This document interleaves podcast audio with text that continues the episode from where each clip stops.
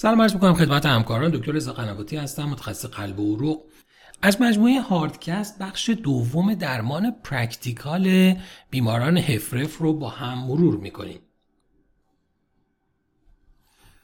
همونطور که همکاران می‌دونن طبق guideline 2021 اروپایی درمان heart failure در کنار مصرف دیورتیک ها شامل داروهایی میشه که در این هرم ما اون رو به تصویر کشیدیم. اولی سوالی که وجود داره اینه که برای شروع درمان در بیماران کدوم دارو خط اول باشه؟ توصیه کلی که وجود داره اینه که صرف نظر از اینکه داروها به چه ترتیبی شروع میشن هر دو دسته داروی beta blocker ها و RAS blocker ها برای بیمار ضرورت دارند و هر دو رو باید به تدریج برای بیمار شروع کنیم و به صورت escalating در فواصل هر دو تا چهار هفته مقدار دارو رو افزایش بدیم تا به maximum tolerated dose یا به target dose مد نظر برسیم. اما اگر بخوایم یک قانون خیلی تخمینی داشته باشیم توصیه اینه که ARNI ACE یا ARB ها رو بیمارانی که هنوز congestion دارن یا اصطلاحا بیماران wet بهتر تحمل می‌کنن در حالی که beta blocker ها رو بیمارانی که کاملا decongested شدن یعنی بیماران dry اونها در حقیقت به خوبی تحمل می‌کنن. ما بحث رو با beta blocker ها شروع می‌کنیم. همونطور که می‌دونید درمان هایی هستن که سالهاست در درمان heart failure تاثیر اثبات شده ای دارن و باعث بهبود علائم کاهش heart failure hospitalization و افزایش طول عمر بیماران میشن.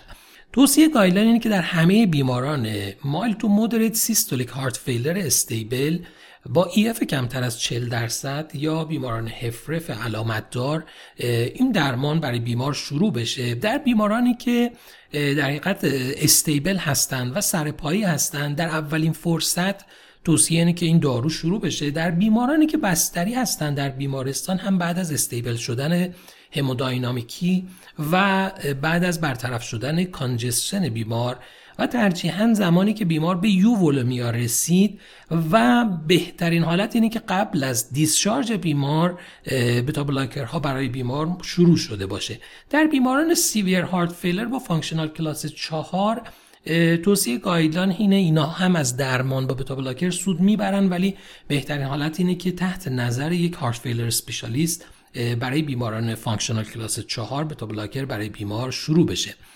اما contraindication های اصلی که beta blocker ها دارن همه رو از قبل می‌دونیم فقط مرور می‌کنیم.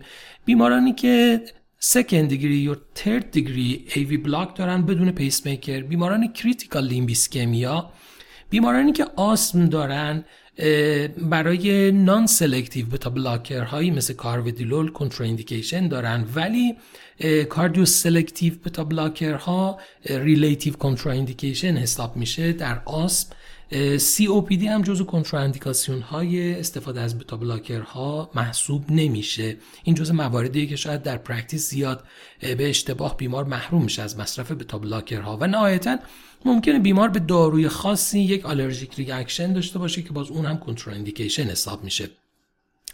در مورد داروهایی که در این دسته در دسترس داریم می‌دونیم که bisoprolol به عنوان یک دارویی که خب ما در کشورمون هم به طور روتین در دسترس داریم starting dose 1 و 25 میلی گرم روزانه و target dose 10 میلی گرم روزانه داره. در بین داروهایی که برای heart failure استفاده میشه cardioselectivity بسیار بالایی داره bisoprolol. بعد از اون carvedilol به عنوان یک non-selective که starting dose توصیه شده 3 و 125 میلی گرم BID و target dose مد نظر 25 میلی گرم BID البته در guideline آمریکایی برای بیماران بالای 85 کیلوگرم target dose 50 میلی گرم BID در نظر گرفته شده.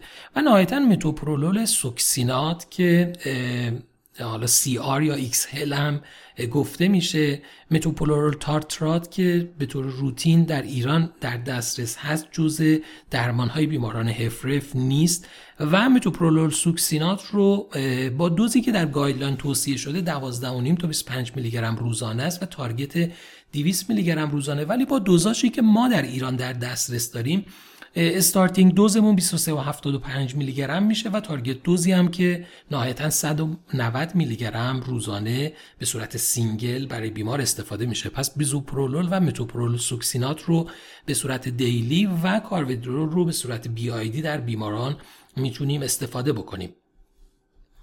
نکات مهمی که در مورد استفاده از داروهای beta blocker وجود داره که باید حتما در درمان مد نظر باشه اینه که حتما شروع درمان باید با low dose و در stable condition برای بیمار باشه. این موضوع رو قبلا هم تکرار کردیم. فواصل double کردن دوز دارو دو و در برخی از منابع چهار هفته ذکر شده اگر بیماری frail باشه. اگر بیماری از نظر هموداینامیک وضعیت borderline ی داشته باشه این دو هفته رو به چهار هفته در برخی از منابع افزایش میدن. توصیه که وجود داره این که بیماران همه به target dose یا maximum tolerated dose برسن با این تئوری که مصرف مقدار کم beta blocker بهتر از مصرف نکردن beta blocker خواهد بود. البته در این حین باید حتما heart rate بیمار blood pressure و وضعیت clinical بیمار از جمله علائم congestion و body weight بیمار مانیتور بشه و در بیمارانی که علائم congestion دارن hypotension با systole های کمتر از 90 دارن بیمارانی که افزایش JVP دارن پیدا می‌کنن آسیت یا peripheral edema ی قابل توجه دارن توصیه بر اینه که اول congestion بیمار برطرف بشه بیمار به وضعیت euvolemia برسه و بعد از اون beta blocker برای بیمار شروع بشه. مواردی که باید حتما در موردش احتیاطات لازم به عمل بیاد بیماران severe heart failure با functional class 4 هستن که توصیه guideline باز این بود که بیمار به یک heart failure specialist ارجاع داده بشه. بیمارانی که ظرف کمتر از چهار هفته از hospitalization شون برای تشدید heart failure گذشته باید با احتیاط بیشتری باشون برخورد بشه. بیمارانی که heart block دارن یا heart rate های کمتر از 50 دارن باید با دقت بیشتری تحت نظر باشن و بالاخره اینکه حتما باید مراقب drug interaction هامون باشیم و ریسک برادیکاردی و AV block رو در نظر داشته باشیم. بیمارانی که وراپامیل و دیلتیازم استفاده می‌کنن توصیه بر اینه که در صورتی که نیاز خیلی ضروری به مصرف این داروها ندارن مصرف این داروها قطع بشه چون می‌دونیم باعث تشدید هارت فیلر هم میشن. در مصرف دیگوکسین و آمیودارون و آیوابرادین هم باید حتما دقت لازم از نظر بروز برادیکاردی و ایوی بلاک در بیماران داشته باشیم. ما سعی کردیم خیلی سریع و خلاصه نکات مهم در زمینه درمان بیماران هفرف با بتا ها رو با هم مرور بکنیم. امیدوارم این ارائه مورد توجه شما قرار گرفته باشه و برای پرکتیس روزمرتون مفید باشه.